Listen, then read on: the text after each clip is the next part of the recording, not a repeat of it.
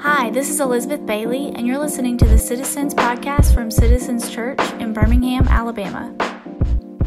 So, Paul gets really specific with this brand new church in Thessalonica. This church is only a couple months old. Everyone in the church is a brand new believer. And so, the first chapter, he talks all about the gospel that Jesus has come, died on a cross from our sins, rose for the dead, defeating sin, defeating death, defeating the devil.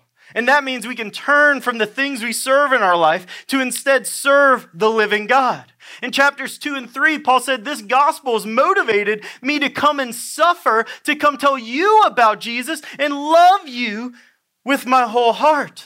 Because the presence with people matters. But now Paul's going to be super specific. He's going to get into the instructions of what does it look like to live God's will for our lives. Look at verses 1 through 3 with me.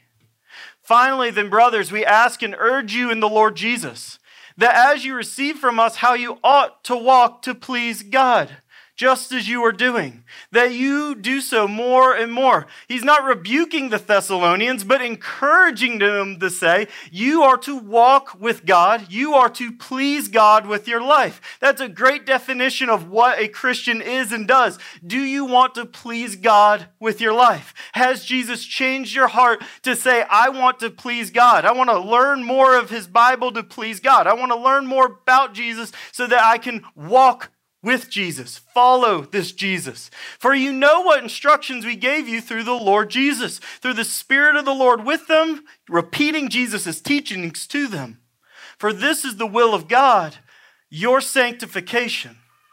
So, some preaching incorrectly emphasizes rules, rules, rules, rules, and more rules, and that's the only thing they talk about to the neglect of the gospel.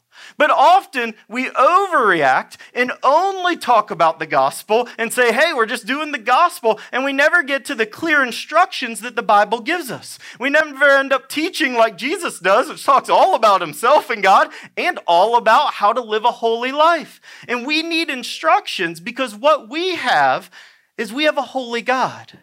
We have a God who is simply not like us. We're made in his image, but we're tainted by sin. We don't know how to live a holy life. Therefore, we must be instructed by God how to live a holy life. And this great passage is great for us because it addresses a question that almost all relatively young believers ask. And the question's this What's God's will for my life? Raise your hand if you're still asking that question. Look at all these holy people. Come on, I got two hands up. Here's the clear biblical answer for absolutely anyone, no matter how old you are, how old you are in the faith, no matter what. God's will for your life is your sanctification. What God is concerned about is you growing to look more like Jesus over time. Sanctification, that means sanctity, means holy. It's the process of holiness in your life. And this is mind blowing because in our culture, our culture is materialistic. You are what you have. Our culture is pragmatic. You are what you do. And you are meeting a God today that cares more about who you're becoming than what you do with your life or what you achieve with your life. We have a God who cares more about who you're becoming than what you're achieving. And for a kid like me, that settles deep in my heart because I grew up in a home that was up and to the right. Go, go, go, achieve, achieve, achieve. And that was a huge gift to me because drive is a good thing. It just makes a sorry, pathetic God.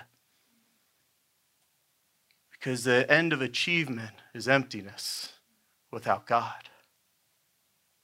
But what is sanctification? How does it work? Big word, and we always want to use the big words here at Citizens, but then explain them really well. And so let's look at what sanctification actually is. And it gets into what the gospel is. The gospel is past, the gospel is present, and the gospel is a, pro- is a promise. And here's the three ways to think about it. And they're all of our big ifification words. Can everybody say ifification word? Yeah, now we're all feeling silly. Fantastic. And this is in the past. For some of you, it's not in the past. You need to believe because when you believe, you are justified or experience justification before God. We're saved in a moment from the penalty of sin and united with Christ. The gospel, your salvation, happens in a moment. When you turn from sin and put all your faith and hope in Jesus Christ and what he's done on the cross and his rising from the dead, as the Messiah the Old Testament spoke about, you are saved in a moment but you are sanctified for a lifetime. So if you have been justified, if you've put all your faith and hope on Jesus Christ, you can be absolutely certain that you are free from the penalty of sin. You are free from the judgment of God towards hell, away from Him. You are united with Christ. But being united with Christ brings you to this present sanctification, this process of growing holy. You are being saved from the power of sin for a lifetime thus becoming more like the Jesus we follow. A sure sign of your salvation is you becoming holier over time. You desire, as this text says, to please God. It's a great question to ask. Do I desire to please God in my life? Whew. You can save a counseling bill right there. You can sit down and just ask, what do you really want? And if it's something other than Jesus, it's time to have a spiritual check in. Christians desire a number one, Jesus, and then the other stuff. That is what defines us as Christians or little Christ people who follow Jesus. And it's this power of sin loosening and loosening and loosening, having healing in our story, changing our priorities, transforming our minds, as Roman 12 talks about, being built up and equipped in the body of Christ, being encouraged with one another. Sanctification isn't just a straight arrow to the top, but it's a bumpy road that leads more and more to looking like Jesus. But here's something cool because it happens in this book a lot. We don't talk about glorification as much. We could put future because it's certain, but promise starts with a P, and we do baptize a lot of people here, you know? So you got to have the alliteration. It says glorification. You will be saved from the presence of sin, united with Jesus for all time. One day there will be no more struggles. That's not going to happen on this side of eternity. If you're hoping one day you just grow so holy that, that sin's not a struggle at all, there's no temptations, Paul says you'd have to remove yourself from the world. We live in a fallen, broken world with a flesh that still hangs on these bones. But the promise of glorification that one day you will rise from the dead just like Jesus, and your body will be returned to you glorified that means something cool. And you're going to be the best version of living you before God with no sin in between you and God is going to be an amazing feeling to meet the Savior with unveiled eyes and enjoy His grace and love face to face, burning into your soul.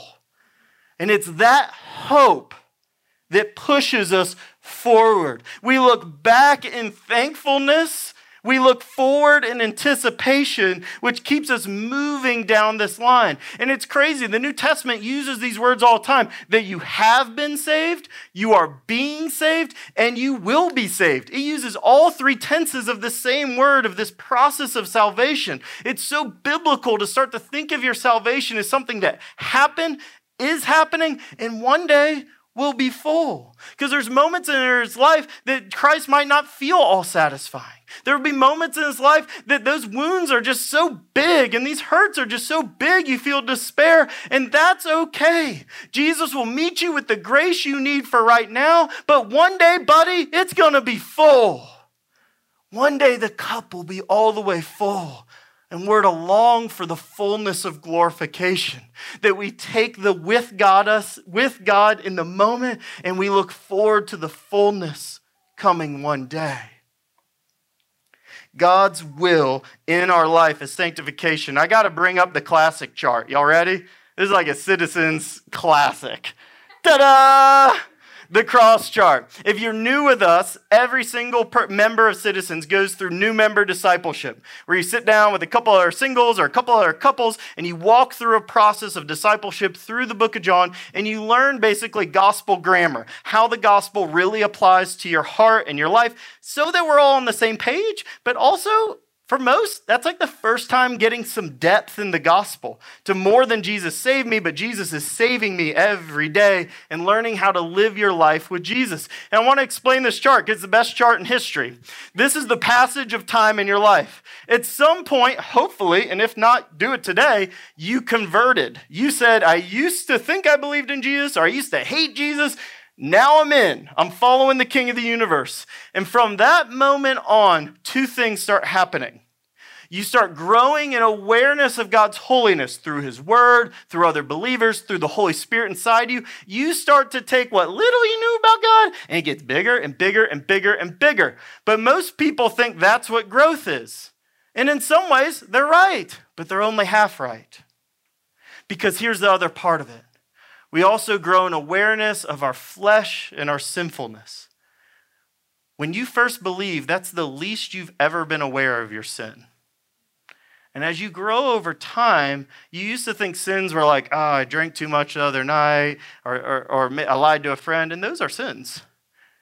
But to see the sin of pride, of deep lust and covetousness in our heart, to see how we spin things to our family and friends, those are deeper things. Matters of faithfulness and justice and righteousness in this world. And over time, you start to see your need for Jesus is actually the smallest point was at conversion. But over time, you start to see how holy God truly is and how good he truly is and see how much I truly need him. It doesn't mean you get worse over time. You just become aware of how big our rebellion to God really is. And so when Paul's saying the will of God is our sanctification, church, let's keep busy doing this because here's the thing even though sanctification might hurt in the moment to have an experience of like, whoa, I'm really not like God, there's a joy that the cross gets bigger in your life the gospel gets bigger in your life because you start to see your deep, deep need daily for Jesus. More than just the conversion, you need a whole life reformation from the inside out. We're not aware of how unchristian truly we are until we start to live this life in the Spirit of God to show us how big God is and how much we need Him. That's how Paul can confidently proclaim the big gospel and say, Of sinners of whom I'm the foremost. That's what I hope to say here at Citizens that I am the most aware of my sin. That's a goal. That I'm most in need of Jesus. And that Jesus is meeting me with the most grace. That's the race I want to win here at Citizens. And please try to beat me. Let's be sanctified together, church.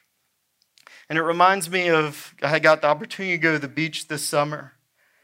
And my son just loves looking out at the ocean and feeling the wind come off the surf. It blows a little kid's mind. The first time you see the ocean is a magical thing. And I started a thing with Eloise, and I continue with Tyler of just kind of walking out as far as I can out into the waves where it's still safe and I can touch. And eventually he started saying, Dad, take me out as deep as we can go. Go deep, Dad, go deeper, go deeper. It's a picture of what God wants to do with you because He's a bigger, stronger, taller, obviously, taller than me, Daddy. And He's more trustworthy. And He wants to wade you way further out than you are currently. He wants you to experience the scary, the wild, the freedom, all the sensations of being a little out of control as you learn more about Him and more about your need for Him. And that's where the growth happens at the end of that thread. So, the question, church, as we dive in this text, are you willing to go into the ocean a little deeper? Because Paul's going to get really specific. Look with me. He gives two instructions of to go deeper for the Thessalonians in God's ways, holiness. First is abstaining from sexual immorality. Look at verse 3 and 4 with me. For this is the will of God, your sanctification that you abstain from sexual immorality, that each one of you know how to control his own body, his or her own body, in holiness and honor, not in passion of lust like the Gentiles who do not know God. God's will for your life, the place He wants you to grow in holiness, is to abstain or refrain from sexual immorality. See, Paul knows that the Thessalonians, they live in a pagan, passionate lust culture in Thessalonica that's basically just like ours. It's a culture obsessed with sex. And it's interesting just because they're just like their culture, our culture doesn't really know what to do with sex. As obsessed as they are about it, they have no idea to do with it. And we alternate between making sex absolutely everything and making sex cheap and nothing. Take a look at this chart with me. See, our culture can't decide which it is. So we go all the way over here that sex is God, therefore it defines us, and we become a slave to it. Whatever our sexual desires are, whatever we want to do with our bodies, that's who we are. This is the most important thing. And everything in my life, it's the first thing you need to know about me. This is what matters. Or we go all the way to the other side. Sex is cheap and it defiles us, for we were made for so much more. You can think of things like pornography, things of things of casual sex or things like that. And we tend to live on the extremes of both one where it's a God, and the other where it's cheap and defiles us. And we see this idea is alive for them because the, actually sex is neither of those. Sex is a gift. If you believe the Bible that we're made by God and made for God, we can use sex as a gift to be used according to the giver God. Humans didn't invent this thing, kind of like we didn't create our own bodies. This thing is a gift to humans to be used in God's way. And we get this right from the beginning. It's the first chapter of the Bible. Genesis 1:27 says this. So God created man in his own image. In the image of God he created them. Male and female he created them. We are made in the image of God, which means we are made to be in relationship with God and worship Him. We're not animals. Animals are not made in the image of God. It's humans only, made in the image of God. And we see in Genesis, in the whole Bible, we're meant to be in this relationship with God, but also that the only way more humans are made is between a man and a woman having children. That's the only way. God calls us to work, keep, help, help rule this world under his authority, but also to procreate. God made distinct biological genders for this reason, male and female in God's image, both fully worthy of respect, dignity, and love, but that the sexual union between a male and a female is the way God made to create babies. It matters. This is a holy thing that God's given us as a gift for children, for pleasure and connection within a marriage. It's not to be used cheaply and it's not, me, not to be our God, but rather used by God as the giver intends to bring him great glory. It's not for our quest for pleasure or our search for identity in life, but rather a gift to be used in God's way. So, what is sexual immorality? what's not holy to do with our bodies according to God. And it's helpful just to see this word for sexual immorality in Greek. It looks like this pi omicron rho. So for us, P O R nu rho, it's porneia. This is where we get the word for porn or pornography in our culture. So if we think we're like way distant from this culture, you would be way wrong. We're talking about the exact same sorts of items. This word is used throughout the New Testament, describing every sexual activity outside of God's prescribed use of sex as a gift between a man and a woman inside a loving marriage. All other forms of sexual activity would be called or to be abstained from, whether that's an extramarital affair premarital sex, all other hetero or homosexual activity, things like prostitution, or today's digital prostitution, like pornography in digital form. All these sins were very common, minus the technology, in Thessalonica. Prostitution was widespread. It was even a part of their religion, and it was just a part of the life there in Thessalonica in the Greek world. It featured both male and female uh, prostitutes. It had extramarital affairs were rampant, especially among males. And the culture included both hetero and homosexual practices as well as relationships. To say their culture is far and distance and this doesn't apply would just be wildly incorrect. We actually have tons in common with these Greek speakers of Thessalonica. And Paul uses the word sexual immorality, porneia, to describe all this. And he also prohibits all these items by name and in detail in other places. And why does God care? Well, there's three reasons. First, sex is a gift, it's not cheap and it's not God. Second, God is holy and he calls his followers to be holy. That's what verse 7 will argue in a minute. But third, Paul says sexual sin is a sin that sticks to us, that we abstain because we are simply not our own. We're not our own. That's why the Genesis matters. Take a look at this. This is from 1 Corinthians 6, another Greek town with the similar issues going on. Verse 18 Flee from sexual immorality. It's the number one advice in the Bible regarding sexual immorality. Just get away. Every other sin a person commits is outside of the body. But the sexually immoral person sins against his own body.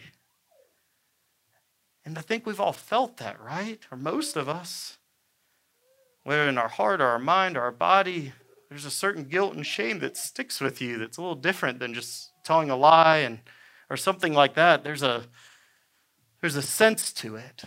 In verse 19, or do you not know that your body is a temple of the Holy Spirit within you, whom you have from God? You are not your own, for you are bought with a price. So glorify God in your body. God made us. We're not the center of the universe, but there's a God who is, who gave us this body and gave us the gift of sex, not for us to think it's gross or cheap or God, but a beautiful gift to be used in His ways. And when it's not, it tends to have big consequences for everyone around us. See, our body is God's, not just our soul. With an immoral use of body comes that guilt and shame that sticks. And most of us have felt that. I don't need to convince you. But God isn't trying to hold you back, church.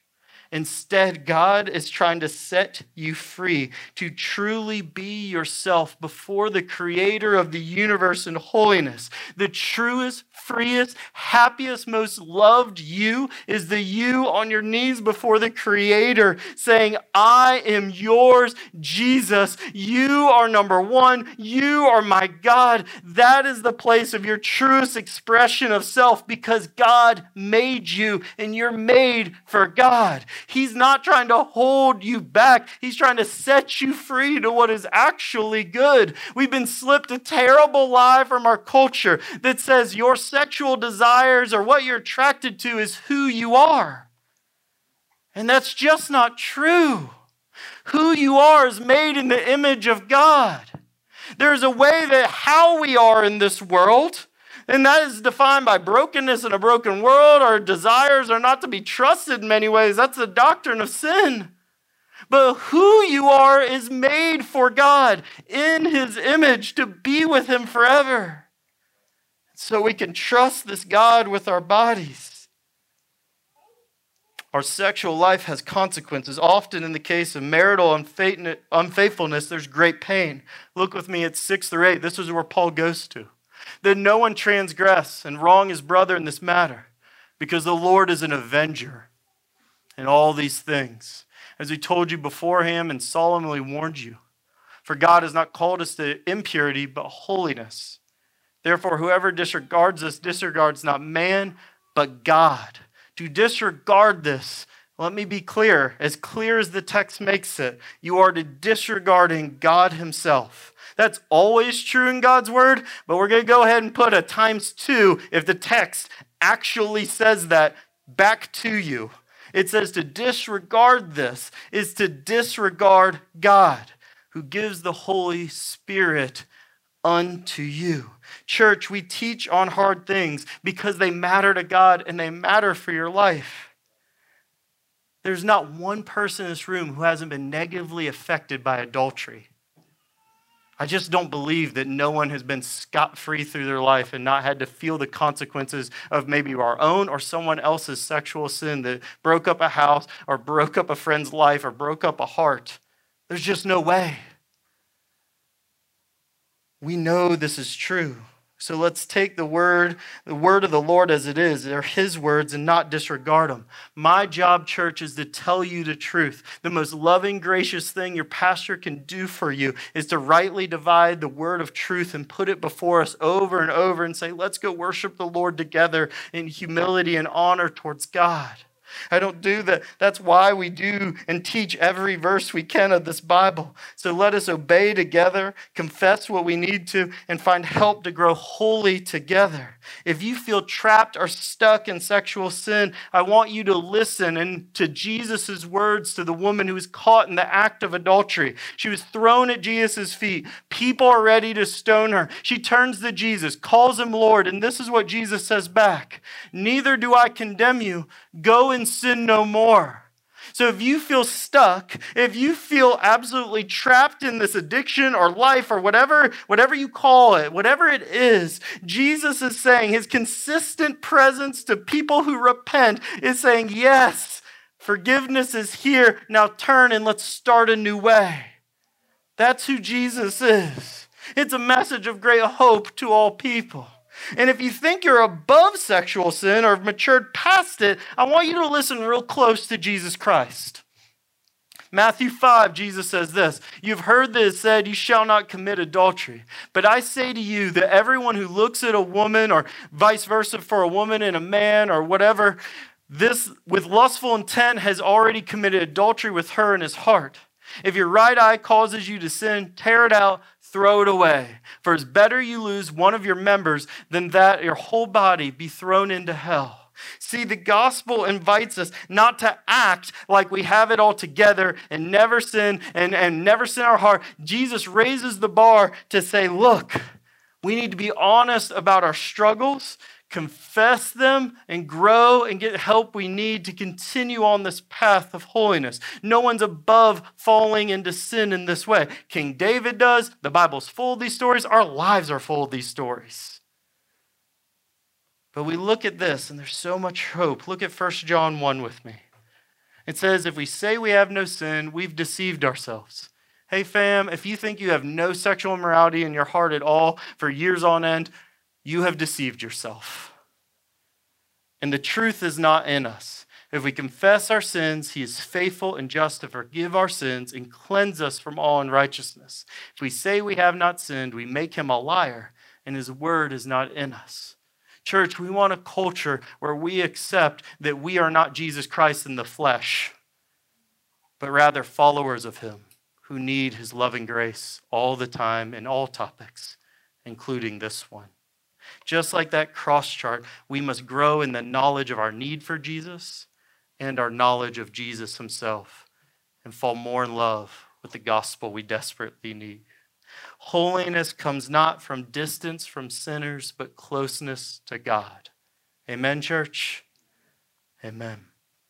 Now, I don't want to mention the titanic issue of homosexuality without a little additional pastoral care here. Because of that, because of this, I want to be really clear that everyone, regardless of sexual orientation or gender, is worthy of respect, love, dignity, honor, friendship by Christians because they are made in the image of God, period. Amen. And there's no sexual sin that is worse than any other. Rather, we all need the grace of Jesus. Amen. The church has not always done great at this, but that doesn't have to be our story, our history. We can move forward, repent of where the church has missed the mark, and instead preach a beautiful, clear gospel just like that, that everyone needs the grace of God, and everyone falls short of the grace of God. On the back table, there's going to be a chapter three from Dr. Rosaria Butterfield's book, The Gospel Comes with the House Key. The champions led a group on this this summer. The book is about hospitality, but that chapter helps detail kind of the posture of how to engage well in these matters in the scriptures, how to love well, how to understand them, and just unpack it in a little more depth. The ebook will be free in our weekly newsletter to everyone, but the chapters in the back that addresses this is Dr. Rosaria Butterfield as she came to Christ and converted, um, she left a lifestyle of homosexuality to embrace this Savior. And so she's intimately familiar with these things and is a great teacher to all of us. Also, in the weekly newsletter will be a guide of fleeing sexual immorality in general and kind of how to fight temptation in more detail. Once again, we want to teach on hard issues because I desire for citizens to be clear, kind, and compassionate on these issues, to continue to make room for these stories and these stories of grace already in our congregation, and that they would abound more and more because these is common issues from Thessalonica to Birmingham and beyond, and issues that God wants to speak into our life on and give us even more grace to grow. But Paul isn't finished. He doesn't want us just to abstain from sexual immorality, but actually grow into something greater. We are to grow into God's ways, which means growing in love. Look how Paul encourages us in verse 9 and 10. It says, Now concerning, hey, babe, uh, now concerning brotherly love, She's very distracting to me. Um, now, concerning brotherly love, you have no need for anyone to write to write to you. For you yourselves have been taught by God to love one another. For that indeed is what you are doing to all the brothers throughout Macedonia. Remember, brothers is shorthand for the family of God, brothers and sisters. But we urge you, brothers, to do this more and more. Paul encourages them keep going. It is great to love, but why not just keep going? Their love is rich and continue to share it widely. When we were on the playground yesterday, it was awesome. Y'all killed it meeting new people, having so much fun, connecting with new people. And when people are like, hey, I'm a Christian, I, I go to X or Y church, that encourages the socks off me. And I'm encouraged to meet them. Why? Because our love abounds. If they didn't know Christ or didn't go to church, well, come on to citizens. We can be people that are absolutely over the the moon when we interact with other believers and just give love away in powerful, rich, deep ways. We're called to love and increase our love. And part of the key of what Paul is hitting on is he says, Y'all have been taught by God to love. Taught by God Himself to love. Have they met the Lord Jesus in the body? No. Jesus rose from dead like 10 years ago or more.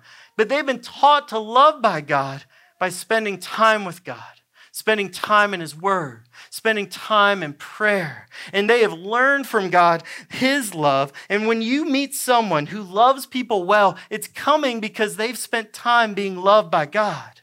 See, one overflows to another. If you find like your love is short with everyone, man, the first check isn't to do more, but to get more God. It's to pull back to God and say, man, am I really spending this time with the Lord? Because a direct correlation between our love for others is the love we experience from God. God never runs out of love, He is a fountain. When it comes to you, it goes through you to the world. And that's what he's encouraging them to go ahead and be wild with your love, be irresponsible with your love towards others. It's like the ending of Boss Baby Church when they find out that adding a new kid to the family doesn't make less love for all the children, it actually multiplies the opportunities for love in a family. So, the same with you, church. Go ahead and add those extra three neighbors to the prayer list. Go ahead and walk over their house. Go ahead and make friends with a new coworker you're not going to run out of love if you're connecting and being taught by God who loves. Let your love be wild, church. Let it be wild forever. And here's the deal if we battle our love, if we battle our lust with our true love first, the strategies can come later. The number one guard between you and lust is a white hot love for God by experiencing his love, and then a love for other humans to see that they are also loved by God and not for our lust. We are not to treat people as objects, but other people in the image of God. And when that white hot love burns through us, Suddenly, lust is not as attractive. It starts to lose its allure when you see what true love is. But Paul gets even more specific on what love looks on just a Monday and a Tuesday and a Wednesday. It's learning to live differently than the whole world. Look at me at verses 11 through 12. It says, And aspire. Another translation is make your ambition to live peaceably. Aspire to live quietly, to remind your own affairs Mind your business and to work with your hands as we instructed you. I know some of y'all are loving this. This is like your moment. You're like, man, I'm, finally, we instructed you so that you may walk properly before outsiders and be dependent on no one. Now, this is really attached to that same command of love. He's just unpacking it a little further, and he's saying, Your love is to build a life that's quiet and peaceable Meaning, can you build a life that's not about you? That you're so focused on loving others, so focused on providing for the people in your life, that you're not loud about the stuff that don't matter. You're not a drama seeker. You're not a social media star. You're not trying to gain followers in life, but build friendships. And that's what a quiet, determined life looks like. That you can sit and say, I know what my priorities are, which means my life starts to quiet down. I'm not trying to be more than I am. Isn't that a beautiful thing if you didn't try to be more than you were ever? And that you got to walk in as Charlie Yambez to every room, fully confident in the love of God, that he can live a quiet life. He knows he's an awesome worker and he knows he has his priorities life. So he has nothing to prove and nothing to lose because he's loved by God forever and ever and ever. Dang, I want that all the time. That's what a quiet life, minding our business means. Minding your own affairs means mind our own affairs. We can, in love, talk to a friend about truth, but we don't need to involve ourselves in drama that's not ours. Each day has enough trouble. That's what Jesus said. Tomorrow has enough trouble for itself. We don't need to seek drama that's not our drama. And furthermore, when it says work with your hands, we don't all have to become woodworkers, but we might become better people learning the hard work of working with wood or something, another material like that. But it says that every believer is to make their own living the best they can and be dependent on no one. That means we should pay our taxes responsibly, pay our debts responsibly. We should avoid any unnecessary dependence, whether it's on a government program or it's on a credit card. Now, if we need these things, that's one thing. But to just seek them or just let them be, that's another thing. And the vice versa flips. If you're cheating or evading your taxes, you're doing the same thing on the other side of the ledger. We live in a capitalistic democracy where we all have agreed to pay certain taxes to provide certain safety nets in our culture, and those are good things. But to abuse them is bad things, whether by not paying taxes or staying on programs or seeking programs you don't need. And the Lord says this is a witness of integrity. Just like you need integrity with your body before you go anywhere else, you need integrity with how you work. That's a main calling in your life is this procreation and work. And that's what he wants to get right with these new believers that we're called to work hard or care about what we're responsible for and fulfill our obligations in life. And I know this feels like uncommon teaching. Like, wait, are you really talking about all this stuff? Yes, we're talking about all this stuff because we want to be a people full of integrity to take what we need, nothing more. To not be dependent on people if we don't need to be in a financially unhealthy way. If we need help, that's one thing. Let's get all the help we can. If we don't need help, that's okay. But we also want to contribute our part, working diligently, whether it's taxes or anything else. So we may walk properly before outsiders, be dependent on no one. Don't undermine your witness with your body. Don't undermine your witness on social media. Don't undermine your witness with your money because you're easily dismissed by this world. I had a friend that kind of told people pretty loosely, like he didn't pay his taxes, owned his own business, didn't pay his taxes. And slowly, some people kind of called him on it, and he, he didn't care. But eventually, people kind of just didn't even want to be around him.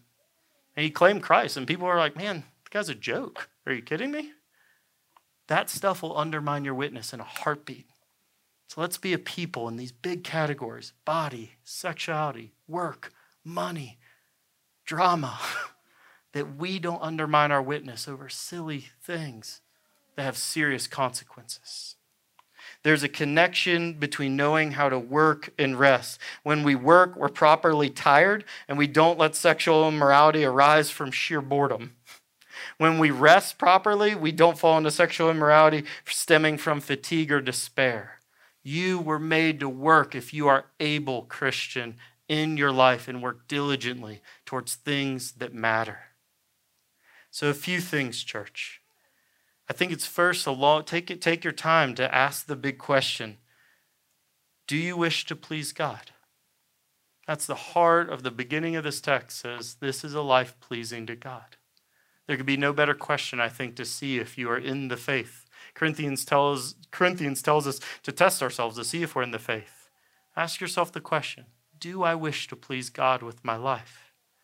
I know for some of you who are new to citizens or maybe, maybe new to the faith or new to hearing about Jesus, I want to ask you do you wish to please God? And if the answer is no, I bid you come, turn and believe in a sweet Jesus who died for you. Place your faith in him and step into the everlasting life with God. Second thing I want us to consider, church, is just to encourage you to press on in that sanctification in your work, in your life, in your sexuality. Sit down with your spouse, a friend, and just talk about where you want to grow. And if you don't know, say, Will you pray for me to walk into the ocean a little further? Maybe it's been a long time towards walking towards the ocean.